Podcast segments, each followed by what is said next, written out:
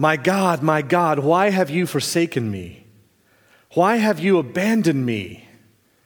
Why have you not come to my aid?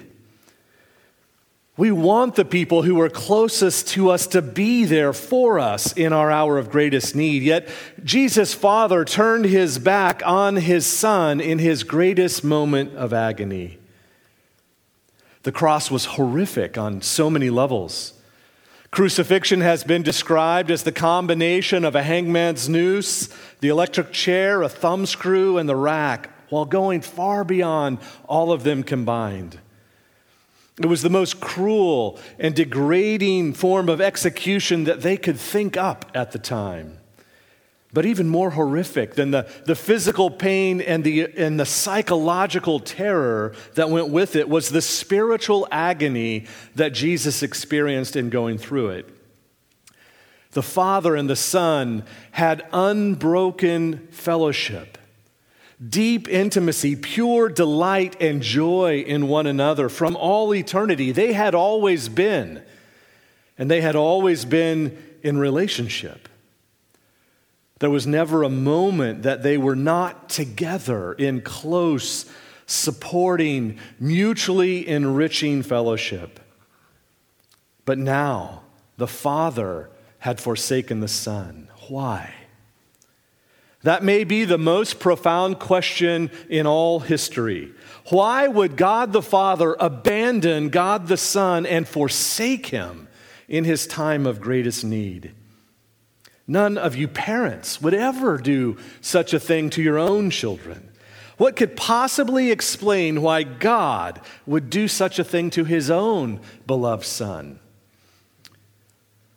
Jesus himself told us the answer. At the very beginning of his ministry, he said, "For God so loved the world that he gave his one and only Son, that whoever believes in him should not perish, but have eternal life." For God so loved the world.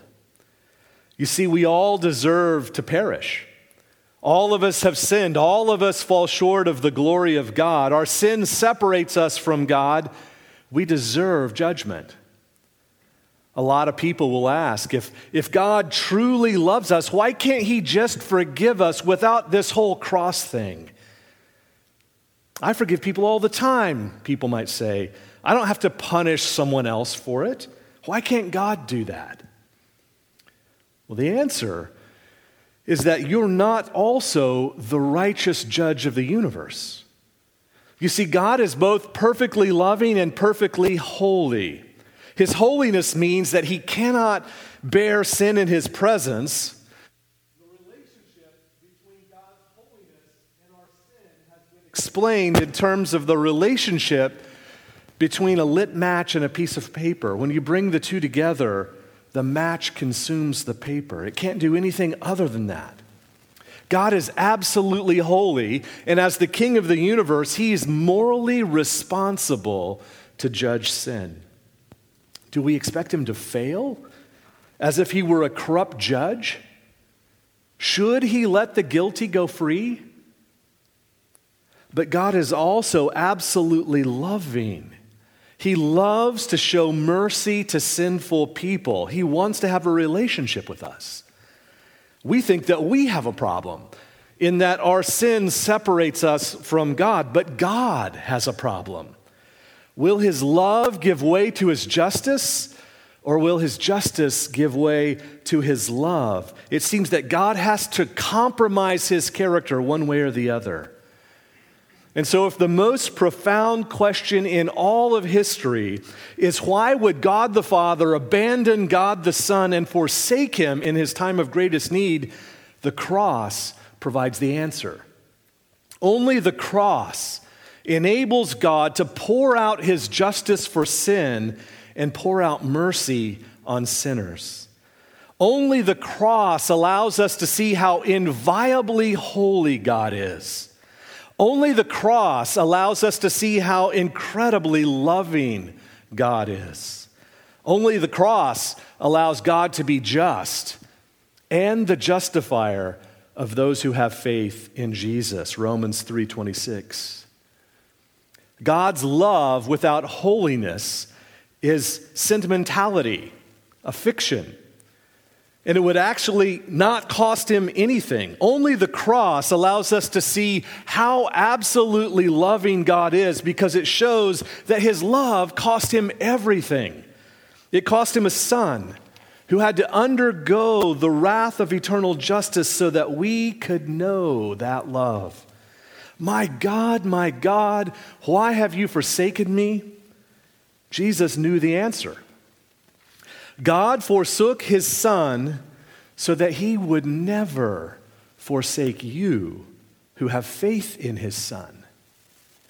If you've not yet placed your faith in Christ, you can, even now, simply admit to him that you're a sinner, that you need his grace, and believe and begin to follow that Jesus is the Son of God and the Savior of sinners. God turned his back on his son on the cross so that he could turn his smiling face toward you and give you peace. We call this day Good Friday. It's an incredibly ironic name, as Peter mentioned earlier when he began the service.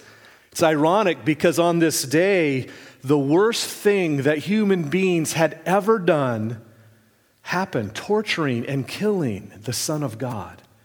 It commemorates the most horrific event in history. God the Father abandoning his Son, pouring out his white-hot wrath for judgment on his sinless Son.